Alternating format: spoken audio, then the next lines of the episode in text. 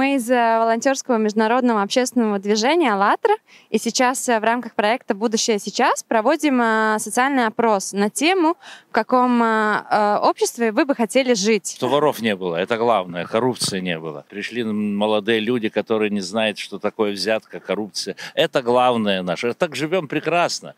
Молодые люди растут хорошие. Так вот, я хочу жить в таком обществе, чтобы не надо было взять взятки. Каким бы должно было быть образование медицины в таком обществе, в котором бы вы хотели жить? Если врач будет зарабатывать приличные деньги, он будет и, и трудиться, и, и, и так далее. Все из этого. А что бы вот нам надо было сделать вот сейчас, чтобы такое общество настало? Каждый от себя. Не красть, жить, жить честно.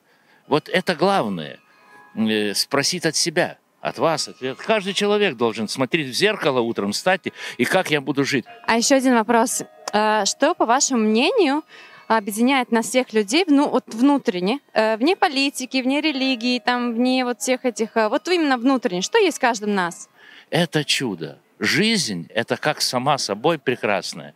Вот чтобы объединяли, что каждые люди поняли, что жизнь как такова, она сама, она прекрасна как такова. И все будет в порядке. Там,